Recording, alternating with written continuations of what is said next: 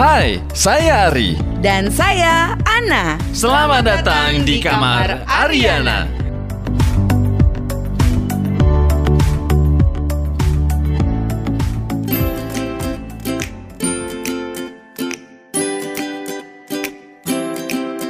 Hai, saya Ari. Dan saya Ana. Selamat, datang di kamar Ariana. Let's Community Science. Kali ini kita akan belajar tentang apa, Pak Ari? Ya, walaupun udah agak telat ya, minal aidin wal faizin ya buat teman-teman semua. Mohon maaf lahir dan batin. Mohon maaf lahir batin. Eh, abis lebaran kita belajar lagi ya. Betul. Dan kali ini kita lagi ada di pegunungan ya, Pak Ari ya. Kita lagi ada di tengah-tengah pegunungan tuh, denger kan? Banyak suara burung. Eh, lagi nggak ada ya? Nanti pasti ada nanti, deh. Nanti kalau misalnya ada ya berarti kita lagi nyari suasana baru nih. Betul banget. Tapi kita Bu- bosan ya sama tempat yang lama Iya, ya. tapi Bu Ana coba jaraknya agak 2 meter eh, dari Ah, saya ya, ya. physical distancing ya, tetap harus diterapkan ya Oke, sih? betul. Eh, untuk episode kali ini kita di episode sosiologi komunikasi. Yes. Untuk yang episode kali ini kita bahas mengenai regulasi terhadap media di Indonesia. Gitu. Jadi regulasi terhadap media ini kan maksudnya peraturan ya. Peraturan terhadap media massa yang ada di Indonesia gitu. Nah, tuh kedengeran kan? Iya benar. Gak apa-apa ya suasana pedesaan ya. Jadi regulasi uh, maksudnya adalah peraturan peraturan terhadap media massa yang ada di Indonesia. Gitu bagaimana perilaku media massa ini diatur oleh undang-undang yang telah dibuat oleh pemerintah. Gitu Bu Ana. Oke. Nah, uh, regulasi atau peraturan ini kan dituangkan ke dalam undang-undang tentunya. Kalau terkait dengan undang-undang dari pemerintah yang terkait dengan uh, penyiaran, sebetulnya ada banyak banget ya. Misalnya ada undang-undang nomor 8 tahun 92 tentang perfilman. Terus ada lagi undang-undang nomor 5 tahun 99 tentang praktek monopoli dan persaingan tidak sehat. Undang-undang nomor 8 tahun 99 tentang perlindungan konsumen. Lalu ada Undang-Undang Nomor 36 Tahun 99 tentang telekomunikasi. Kemudian ada apa lagi nih Bu Ana?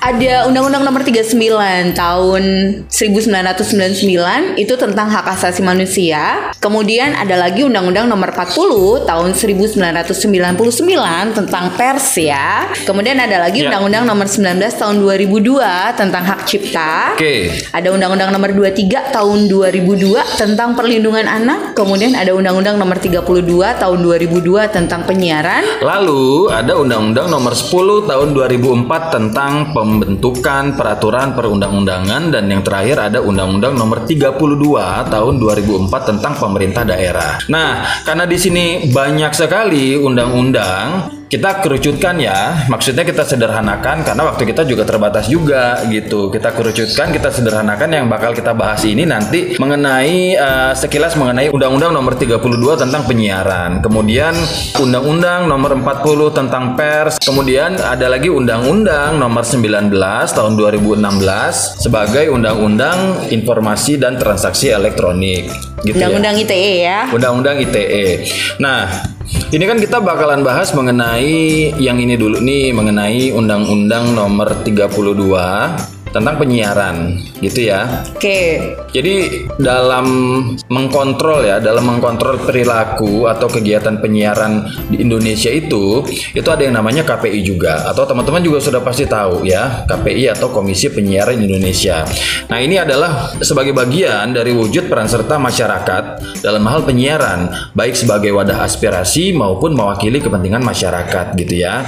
Nah KPI ini memiliki kewenangan menyusun dan mengawasi berbagai peraturan penyiaran yang menghubungkan antara lembaga penyiaran, pemerintah, dan masyarakat. Pengaturan ini cakupannya adalah dari semua daur proses kegiatan penyiaran mulai dari tahap pendirian, operasionalisasi, pertanggungjawaban dan juga evaluasi gitu. Nah, kita kan sekarang ngomongin masalah peraturan yang dibuat dalam kegiatan atau perilaku dari media massa di Indonesia gitu ya. Media ini kan merupakan salah satu lembaga penting bangsa ya. Jadi kalau misalnya kaitannya dengan hal ini kita coba ambil ada salah satu jurnal yang ditulis oleh Muhammad Ansyar Akil. Nah, ini judulnya adalah Regulasi Media di Indonesia. Tinjauan Undang-Undang Pers dan Undang-Undang Penyiaran. Gitu. Jadi kalau ngomongin media, media ini merupakan salah satu lembaga penting sebetulnya. Untuk melaksanakan peran dan fungsi media yang benar, media ini harus menerapkan peraturan secara profesional gitu. Jadi perilaku media ini nggak bisa dilepaskan ya dari kepentingan pihak-pihak yang terkait dengan sistem media. Nah, secara umum pers adalah seluruh industri media yang ada, baik cetak maupun elektronik. Tapi secara khusus pengertian pers adalah media cetak atau printed media. Dengan demikian undang-undang pers berlaku secara general untuk seluruh industri media dan secara khusus untuk media cetak gitu ya. Jadi untuk semua platform atau jenis media. Nah, kalau sekarang berarti berlaku juga kan untuk yang terkait dengan media baru gitu. Mm -hmm. Peraturan, peraturan ini ya maksudnya dapat menjadi hukum yang ditetapkan oleh pemerintah gitu, seperti undang-undang pers atau kode etik yang ditetapkan oleh wartawan atau organisasi profesi seperti kode etik jurnalistik. Nah, peraturan pers di Indonesia ini diatur dalam Undang-Undang Nomor 40 Tahun 1999 tentang pers gitu. Ini yang nanti akan kita jelaskan lebih lanjut setelah kita bicarakan mengenai undang-undang penyiaran gitu ya. Untuk mendukung pelaksanaan undang-undang pers ini, Dewan Pers itu menetapkan kode etik jurnalistik gitu. Sedangkan peraturan media penyiaran yang ditetapkan oleh undang-undang seperti yang tadi kita sebut, nomor 32 tahun 2002 tentang penyiaran. Sebagai penjabaran dari undang-undang penyiaran, Komisi Penyiaran Indonesia menetapkan pedoman perilaku penyiaran atau P3 sebagai proses batas pembuatan program siaran dan penyiaran standar program sebagai batas program siaran dalam pengiriman. Kalau disingkat jadi P3SPS ya Pak Ari ya. Ya betul. Perwujudan fungsi normatif media ini sangat ditentukan oleh profesionalisme media. Sedangkan profesionalisme media ini dapat diketahui dari sejauh mana perilaku media dalam menjunjung tinggi peraturan maupun kode etik media yang berlaku di Indonesia. Ya, jadi fungsi dan kedudukan media ini merupakan salah satu kajian penting ya teman-teman dalam ilmu komunikasi atau communication studies gitu.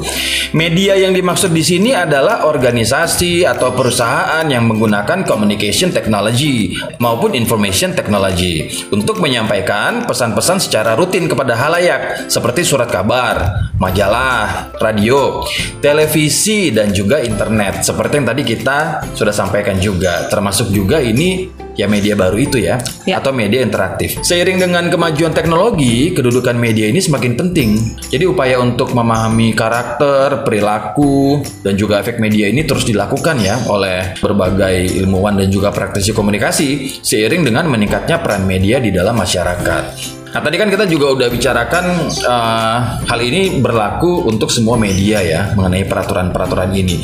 Kalau menurut Edmund Burke dia menyebut pers ini kan sebagai the fourth estate ya atau pilar keempat. Kalau dulu di pertemuan sebelumnya kita udah sempat bahas tuh, Betul. ya kan media sebagai, massa memiliki beberapa pilar kan. Sebagai the watchdog of democracy ya, nah, penjaga demokrasi. Betul. Media massa itu kan sebagai watchdog ya. Penjaga ya. Penjaga gitu. Nah kalau misalnya teman-teman masih ingat juga kan ada empat pilar itu pilar pertama sampai ketiga yang pertama kan ada eksekutif yeah. legislatif yudikatif trias ya. politika ya trias politika nah sedangkan pilar keempat ya adalah industri media gitu yang sebagai watchdog itu ya sebagai penjaga dari tadi ya eksekutif legislatif dan yudikatif ya suatu pemerintahan modern ini nggak bisa melaksanakan pembangunan tanpa keikutsertaan media ini yes. masyarakat dan media punya hubungan interaksi atau hubungan timbal balik ya yang saling mempengaruhi satu sama lainnya dalam pembangunan bangsa gitu. Nah, perilaku media ini kan nggak bisa dilepaskan juga ya dari kepentingan pihak-pihak yang terkait dengan sistem media. Siapa aja tuh pihak-pihaknya? Ada pekerja media atau jurnalis atau wartawannya. Iya, gitu. betul. Ada pemilik medianya atau pengusahanya mm -hmm. atau investornya. Ada audience ya yeah. seperti kita kita ini atau masyarakat dan juga yang terakhir ada regulator atau pemerintah gitu ya. Nah regulator atau pemerintah inilah yang membuat peraturan seperti yang tertuang dalam undang-undang gitu yeah. ya.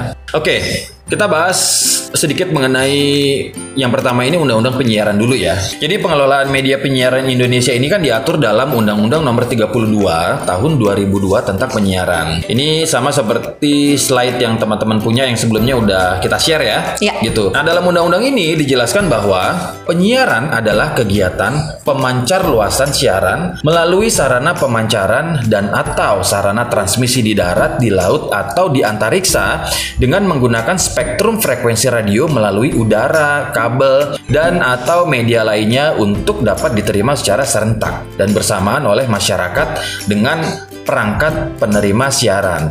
Nah itu maksudnya penyiaran ya gitu. Uh, media penyiaran terdiri atas radio dan televisi. Nah kalau sekarang ada yang namanya media baru juga.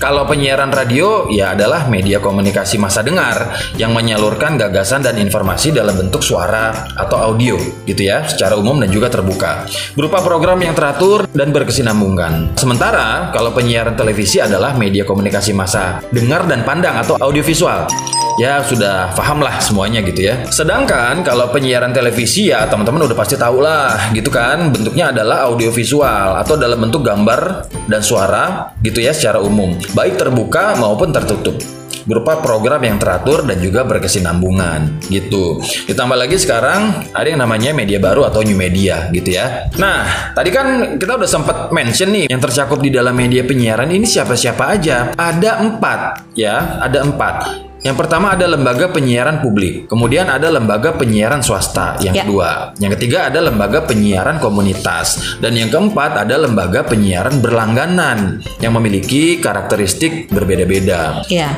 Kayak nah, misalnya karakter lembaga penyiaran tersebut Bu Ana bisa bantu kali ya. Jadi gini, kalau lembaga penyiaran publik ini adalah lembaga penyiaran yang berbentuk badan hukum yang didirikan oleh negara ya. Jadi dia bersifat independen, netral, tidak komersil dan berfungsi memberikan layanan untuk kepentingan masyarakat. Contohnya nih, kayak misalnya kalau dalam bentuk radio ada yang namanya RRI ya, Radio Republik Indonesia. Kemudian televisinya itu ada Televisi Republik Indonesia atau TVRI RI yang sekarang lagi banyak diakses oleh adik-adik kita yang sedang bersekolah secara online ya. Karena pelajarannya itu disebarluaskan melalui saluran televisi Republik Indonesia. Itu secara nasional ya.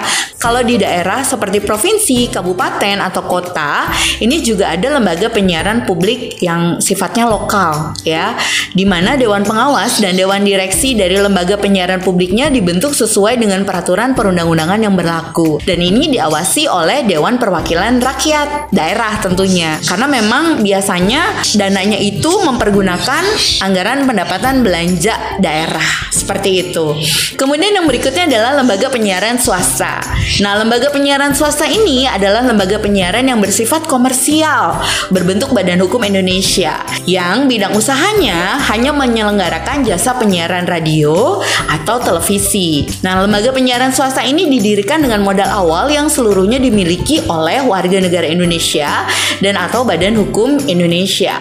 Lembaga penyiaran swasta dapat melakukan penambahan dan pengembangan dalam rangka pemenuhan modal yang berasal dari modal asing yang jumlahnya nggak boleh lebih dari 20% ya dari seluruh modal dan minimal dimiliki oleh dua pemegang saham. Ini Buana kasih contoh ya, kalau misalnya televisi mungkin teman-teman udah banyak tahu ya, ada MNC, ada RCTI, kemudian ada Indosiar dan lain-lain.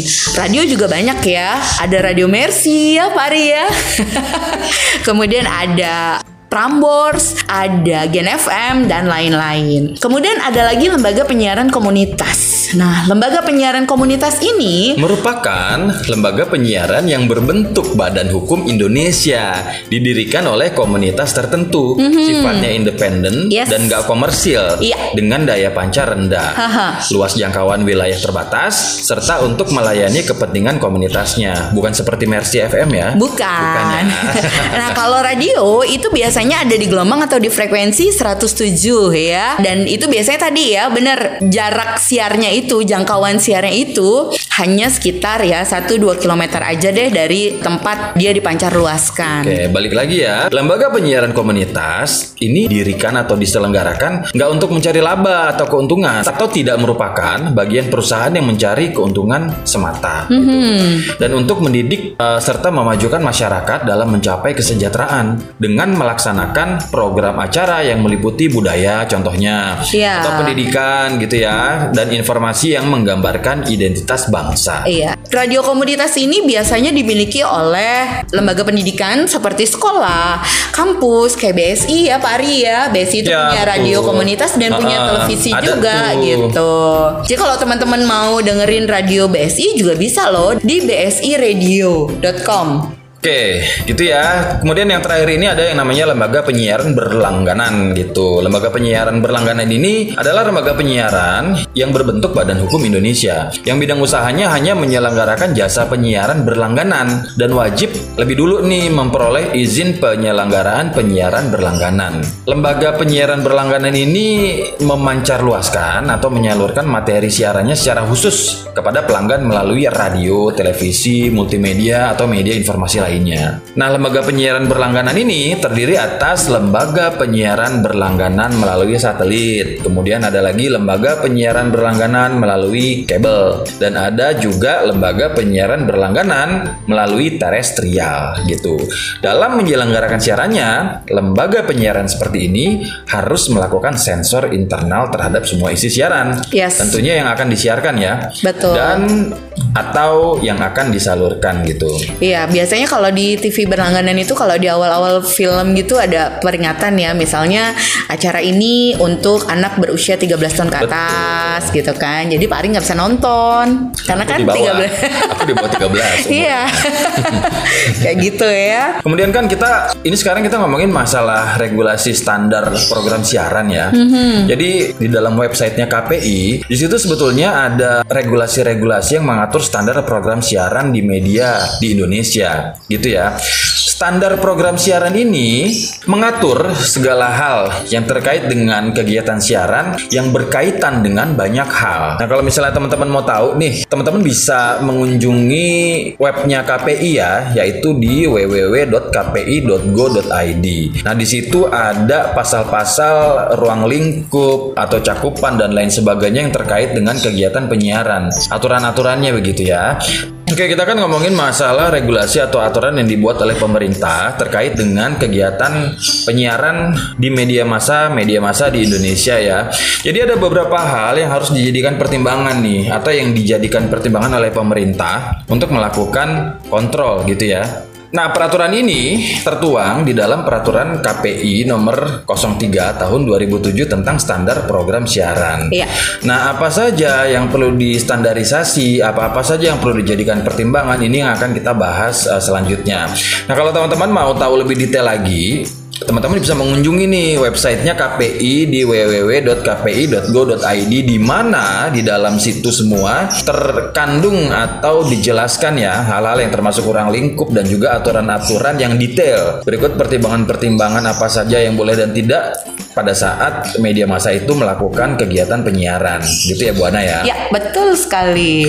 Nah, yang pertama, pertimbangannya atau aturan-aturan yang perlu dilaksanakan adalah ini kita harus mempertimbangkan nilai-nilai agama gitu ya. Contohnya gimana Pak Ari? Contohnya seperti yang kita tahu sama-sama selama ini ya, pada saat kita melakukan atau membuat sebuah konten, informasi, hiburan dan lain sebagainya melalui media massa ini, jangan ada yang apa namanya menyinggung sara gitu. Sara ya, Iya. suku agama, ras dan antar golongan. agama, ras dan juga antar antar golongan gitu.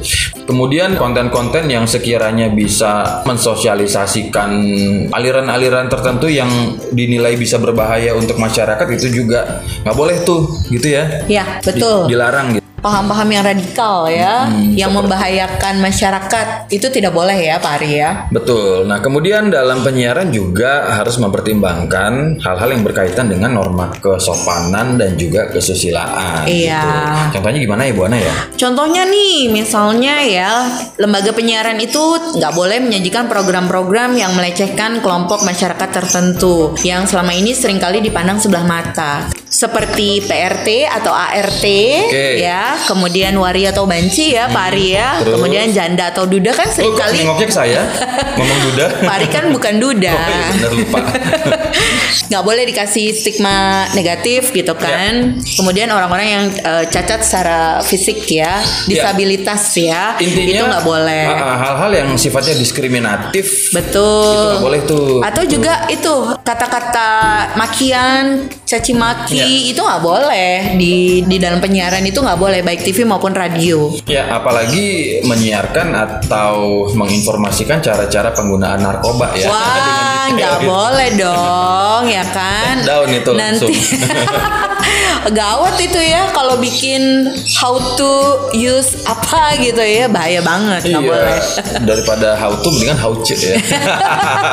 Kemudian yang selanjutnya nih, dalam perilaku penyiaran media masa ini juga harus mempertimbangkan mengenai anak-anak, remaja dan juga perempuan. Yes. Maksudnya gimana ya, Bu? Ani? Betul banget. Jadi dalam hal ini lembaga penyiaran dalam memproduksi atau menayangkan program-programnya ini wajib ya dalam melindungi kepentingan anak-anak. Misalnya tayangan-tayangan berbau kekerasan gitu ya di jam-jam yang memang banyak ditonton anak-anak itu nggak boleh. Kemudian juga harus melindungi kepentingan remaja dan juga perempuan. Kayak misalnya memberikan program-program yang bisa memberdayakan perempuan gitu kan empowering Women women, empowerment ya kan? gitu ya. Betul. Atau misalnya iklan-iklan rokok itu hanya boleh disiarkan di malam hari gitu ya. Betul, itu salah satu bentuk perlindungan terhadap anak-anak dan remaja Anak-anak dan ya, remaja. dalam melindungi mereka dari bahaya rokok gitu kan. Kemudian yang selanjutnya media masa ini juga harus memiliki standar atau pertimbangan perilaku penyiarannya ya. Ini memperhatikan mengenai pelarangan dan pembatasan adegan seks, kekerasan dan juga sadisme. Betul banget. Jadi nggak boleh tuh menampilkan adegan-adegan yang secara jelas menunjukkan hasrat seksual itu nggak boleh. Ya atau kekerasan, pembantaian Betul, gitu ya. Itu nggak boleh ya. Adegan kekerasan, sadisme itu nggak boleh. Ya, kalau di televisi nasional kita sih sudah pasti itu akan disensor ya. Betul. Nah, kalau di TV kabel yang siarannya dari luar juga sekarang rata-rata udah disensor kok, gitu. Iya, tapi agak lebih longgar lah ya ketimbang dikit, ya, ya, longgar longgar dikit. Ah. dikit ya ketimbang TV nasional ya. Jadi ya, ya mungkin agak sedikit lebih longgar dari TV yang tidak berbayar ya. Iya, Cuman kayak contohnya TV gini aja nasional. deh. Contohnya eh, kayak misalnya mungkin teman-teman ada yang suka juga lihat MTV ya kalau di TV kabel tuh. Hmm. Di MTV itu sebelumnya kan kalau video klip video klip itu suka masih apa adegan-adegan yang kira-kira kurang pantas itu masih nggak disensor tuh. Kalau sekarang tuh Disensor. udah disensor tuh. Disensor, Walaupun di iya. TV kabel gitu. Betul. Apalagi di TV nasional. Jadi contohnya gitu ya. Mhm. Kemudian penyiaran ini juga harus mempertimbangkan uh, privacy. Nah di sini jadi maksudnya pada saat melakukan kegiatan penyiaran ya ya media massa harus mempertimbangkan atau menghormati hak-hak privacy sebagai hak atas kehidupan pribadi dan ruang pribadi dari subjek dan juga objek berita. Contohnya ini ya katakanlah ya media massa ini nggak bisa sembarangan ya menyiarkan atau mempublikasikan masalah katakanlah masalah keluarga dari selebriti atau tokoh publik atau artis gitu ya. Kadang-kadang kan banyak juga televisi yang memang menyiarkan hal tersebut tanpa sepengetahuan atau seizin artis yang bersangkutan. Kalau misalnya si artis atau public figurnya nggak setuju, banyak juga yang kena somasi kan, gitu. Ya kecuali kalau misalnya si public figurnya nggak ada masalah gitu. Cuman banyak juga kan kasusnya yang ternyata setelah disiarkan mendapatkan persetujuan atau tidak, kemudian si media massa mendapatkan somasi dari Artisnya dari ya. pihak yang bersangkutan gitu. Oke, selanjutnya ada apa lagi nih Bu Ana? Selanjutnya itu ada penyiaran dalam bahasa asing ya. Jadi lembaga penyiaran dalam menyajikan informasi ini harus menggunakan bahasa Indonesia yang baik dan benar gitu. Jadi tidak boleh menggunakan bahasa asing. Boleh sih menggunakan bahasa asing dalam pemberitaan, tapi hanya boleh 30% dari waktu siaran ya. Jadi lembaga penyiaran yang menyiarkan program-program asing ini harus membuat terjemahan ke dalam bahasa Indonesia baik dalam suli suara atau berupa teks gitu. Makanya banyak banget itu program-program yang dialihsuarakan nih ya ke dalam bahasa Indonesia. Ya. Karena memang ada aturan dalam penggunaan bahasa asing. Betul, baik itu dalam bentuk teks atau dubbing gitu ya. Iya, betul sekali. Lalu eh, yang terakhir nih ada apa nih Bu Ana? Ada sensor dan penggolongan program siaran televisi. Jadi, lembaga penyiaran ini wajib menampilkan tanda lulus sensor yang dikeluarkan oleh lembaga sensor film pada materi isi siaran dalam bentuk film atau iklan ya dan lembaga penyiaran juga wajib menyertakan informasi tentang penggolongan program siaran berdasarkan usia halayak penonton di setiap acara yang disiarkan. Ini lebih kepada siaran televisi ya. Jadi mungkin teman-teman juga sering lihat tuh ada tulisan misalnya untuk anak-anak, remaja, dewasa gitu ya. Jadi Iya. klasifikasinya tuh ada klasifikasi A, ini tayangan untuk anak, ya ini halayak yang berusia di bawah 12 tahun. Oke. Kemudian ada klasifikasi R. Nah, R ini tandanya adalah bahwa tayangan tersebut untuk remaja yaitu halayak berusia 12 sampai 18 tahun. Kemudian ada klasifikasi D ya, mungkin ada tulisan D. Nah, itu berarti tayangan untuk dewasa. Kemudian ada SU. SU itu adalah tayangan untuk semua umur. Kayak misalnya film eh, Doraemon dan lain sebagainya itu biasanya ada SU gitu ya. Artinya itu bisa ditonton oleh semua umur gitu kan. Atau Spo- SpongeBob ya. Nah, Tapi itu SpongeBob ada yang disensor loh. Pas pakai baju ada. renang itu. Iya sih. Siapa namanya tuh yang tupai itu ya? Namanya Sandy. Si Sandy yang disensor Sandy ya. disensor. Gara-gara pakai pakai bikini. Bikini ya? Iya, padahal itu tupai. Aneh ya. Mungkin tupai bisa membuat kita berhat Berimajinasi, Berimajinasi. ya kan? Berimajinasi, ya. Iya, sakit? Oke, eh, t- tadi kan kita udah bicara mengenai undang-undang penyiaran ya. Hmm. Sekarang kita ngomongin apa lagi nih? Ini eh, selanjutnya ini sedikit mengenai undang-undang pers gitu. Undang-Undang Nomor 40 Tahun 1999 ya. Iya, nah dalam undang-undang ini disebutkan bahwa pers adalah lembaga sosial dan wahana komunikasi massa yang melaksanakan kegiatan jurnalistik meliputi mencari, memperoleh, memiliki, menyimpan, mengolah dan menyampaikan informasi baik dalam bentuk tulisan, suara, gambar, suara dan gambar juga bisa serta data dan grafik maupun dalam bentuk lainnya dengan menggunakan media cetak, bisa media elektronik dan juga segala jenis saluran yang tersedia. Begitu. Itu kalau eh, pengertian dari pers gitu. Jadi secara umum pers ini kan adalah seluruh industri media yang ada ya, baik cetak maupun elektronik gitu. Tapi secara khusus, pengertian pers adalah media cetak atau printed media gitu. Nah, dengan demikian, undang-undang pers ini berlaku secara general untuk seluruh industri media dan secara khusus untuk media cetak gitu. Tentunya undang-undang pers ini kan juga uh, berfungsi untuk mengatur ya, untuk mengatur kegiatan uh, pers gitu yang dilakukan oleh media massa gitu. Sebagai penjabaran undang-undang pers uh, ditetapkan juga kode etik jurnalistik untuk wartawan atau organisasi pers. Nah, kode etik jurnalistik ini sudah diatur dalam peraturan Dewan Pers nomor 6 garis miring peraturan strip DP garis miring 5 Romawi garis miring 2008 tentang pengesahan SK Dewan Pers tahun 2006 tentang kode etik jurnalistik. Nah, dalam kode etik jurnalistik tahun 2006, kode etik wartawan atau organisasi pers berisi 11 pasal yang ditandatangani oleh 29 organisasi wartawan atau perusahaan pers Indonesia. Prinsip-prinsip kode etik jurnalistik ya di antara lain misalnya wartawan Indonesia bersikap independen, menghasilkan berita yang akurat, berimbang, dan tidak beritikat buruk. Ini pasal 1 ya. Kemudian di pasal 2, wartawan Indonesia menempuh cara-cara yang profesional dalam melaksanakan tugas jurnalistik. Kemudian pasal 3 nih Bu Ana, apa tuh Bu?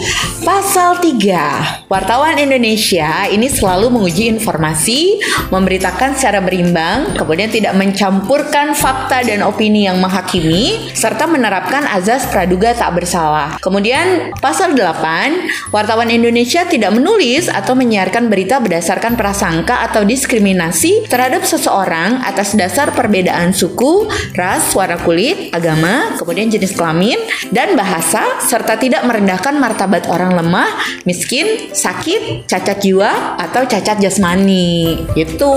boleh ya. Nggak boleh. Jadi ya itu Itu inti dari atau prinsip-prinsip dari kode etik jurnalistik ya. itu ada di dalam Undang-Undang Nomor 40 Tahun 1999 gitu. Oke. Nah, kemudian kan dari tadi kita belum ngomongin masalah bagaimana nih undang-undang yang ada di media baru, media penyiaran baru atau new media gitu. Karena kan kalau misalnya kita ngomongin tadi banyak batasan-batasan seperti sensor, kemudian tindak kekerasan dan seksual nggak boleh, kemudian sara nggak boleh. Cuman faktanya kan sekarang seperti di media sosial, katakanlah di YouTube, Twitter, dan uh, media sosial lain, hal tersebut ternyata lolos dari kontrol tuh Bu Ana, Iya. ya kan? Nah, ini makanya kenapa ada yang namanya Undang-Undang Nomor 19 Tahun 2016 ini sebagai revisi dari Undang-Undang Nomor 11 Tahun 2008 tentang informasi dan transaksi elektronik gitu. ITE ya. Iya, karena kalau misalnya kita cuma ngomongin masalah undang-undang penyiaran dan pers tadi yang melarang sara, kemudian seks, kekerasan. Nah, faktanya di media baru ini banyak kan konten-konten yang menyiarkan hal tersebut dan menjadi problem gitu. Makanya diciptakan undang-undang ini termasuk hal-hal yang bisa melindungi konsumen dari penipuan pada saat melakukan transaksi di toko online. Nah, di dalam Undang-Undang ITE nomor 19 tahun 2016 ini, masyarakat ini dilarang membuat dan menyebarkan informasi yang bersifat tuduhan, fitnah maupun sara yang mengundang kebencian. Dalam undang-undang ini juga diatur bahwa yang bisa dijerat bukan hanya yang membuat, tapi justru yang mendistribusikan dan mentransmisikan. Masih ingat kan kasusnya uh, Pablo yang ikan asin itu yang Iya. collab dengan Gali Ginanja. Gali Ginanjar, Gali Pacarnya Barbie Barbie Kuma- Kumalasari. Barbie Kumalasari, ya. Kumalasari, betul. Uh, ya uh, Bu Ana ini kan subscribe kan. Subscribe. nah, kayak gitu tuh. Itu kan akhirnya dituntut ya gitu. Dan si pembuat konten ini dan yang menyebarkan juga akhirnya Di proses hukum di ya. proses hukum juga Betul, betul. gitu. Malah kalau nggak salah si Barbie Pemasa- Pemalasari itu sempat dipanggil juga deh. Betul. Betul kan? Tapi yang eh, diproses yang Gali Ginanjarnya ya Mm-mm, betul. dan Pablo.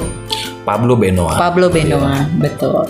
Nah, oleh karena itu dalam rangka membangun etika bagi pengguna media, melalui pembentukan Undang-Undang Nomor 19 Tahun 2016 ini termasuk eh, tepat sebetulnya ya. Pentingnya etika bagi pengguna media secara nyata juga terkandung dalam penjelasan umum paragraf ke-9 dari Undang-Undang Nomor 19 Tahun 2016 yang juga maksud utama pembentukan undang-undang ini eh, dikatakan seperti ini. Karakteristik virtualitas ruang cyber memungkinkan konten ilegal seperti informasi dan atau dokumen elektronik yang memiliki muatan yang melanggar kesusilaan, perjudian, penghinaan atau pencemaran nama baik, pemerasan dan atau pengancaman, penyebaran berita bohong dan menyesatkan sehingga mengakibatkan kerugian konsumen dalam transaksi elektronik serta perbuatan menyebarkan kebencian atau permusuhan berdasarkan suku, agama, ras dan golongan dan pengiriman ancaman kekerasan atau menakut-nakuti yang ditujukan secara pribadi dapat diakses, didistribusikan, ditransmisikan, disalin, disimpan untuk didiseminasi kembali dari mana saja kapan saja. Dalam rangka melindungi kepentingan umum dari segala jenis gangguan sebagai akibat penyalahgunaan informasi elektronik dan transaksi elektronik, diperlukan penegasan peran pemerintah dalam mencegah penyebar luasan konten ilegal dengan melakukan tindakan pemutusan akses terhadap informasi elektronik dan atau dokumen elektronik yang memiliki muatan yang melanggar hukum agar tidak dapat diakses dari yurisdiksi Indonesia serta dibutuhkan kewenangan bagi penyidik untuk meminta informasi yang terdapat dalam penyelenggaraan sistem elektronik untuk kepentingan penegakan hukum tindak pidana di bidang teknologi informasi dan transaksi elektronik. Jadi semua hal yang kira-kira menyimpang, mengancam, membahayakan, merugikan gitu ya audiens atau konsumen ini diatur melalui undang-undang ini karena ya ini kaitannya dengan media baru. Kalau tadi di media masa konvensional itu undang-undangnya misalnya tidak bisa cukup mengakomodir, di sinilah dibikin undang-undang yang bisa mengakomodir hal-hal yang bisa merugikan dan terjadi di atau melalui media baru tersebut. Oke, siap Ari. Karena emang agak serem ya kalau misalnya kita lihat media sosial Twitter, YouTube, Instagram, banyak hate speech, banyak fitnah gitu kan, banyak propaganda, banyak penipuan. Nah inilah undang-undang ini fungsinya dibuat gitu. Jadi gitu ya. Oke. Kurang lebih seperti Siap, itu. Pak Ari. Nah karena waktu kita terbatas, pengennya sih masih banyak yang dijelasin ya. Cuman kita batasi dulu deh sampai di sini gitu. Udah ini Pak Ari. Ah, nanti ditambah lagi kalau mau. Privat ya. Privat gitu. Oke, moga-moga teman-teman bisa memahami dengan baik ya tentang undang-undang penyiaran, kemudian undang-undang pers dan juga undang-undang ITE. Betul. Oke, akhir kata. Saya Ana. Saya Ari. Kami sign, Sign out. out. Bye. Dadah.